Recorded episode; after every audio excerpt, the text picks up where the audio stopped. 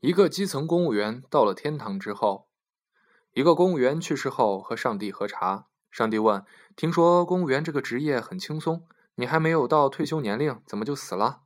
公务员无奈地说：“我亲爱的上帝，你知道公务员有 N 种死法吗？说来听听：津贴工资骗死你，别人奖金吓死你，各种暗访累死你，各种捐款压死你，提拔调级等死你，政治任务压死你。”群访群众气死你，社黑社会乱党打死你，房子车子想死你，造假资料抄死你，竞聘上岗玩死你，检查档案赶死你，教育改革累死你，上级培训忙死你，不涨工资穷死你，调动工作卡死你，光辉职业红死你，一生操劳病死你。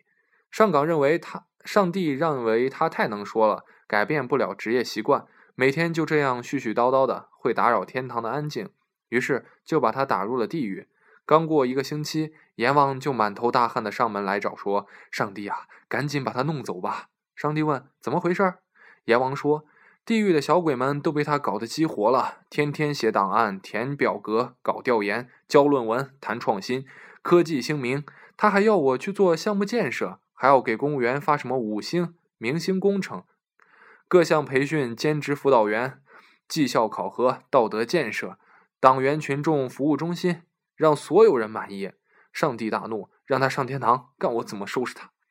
一个月后，阎王遇见上帝，问：“亲爱的上帝，那个喋喋不休的公务员被你收拾的怎么样了？”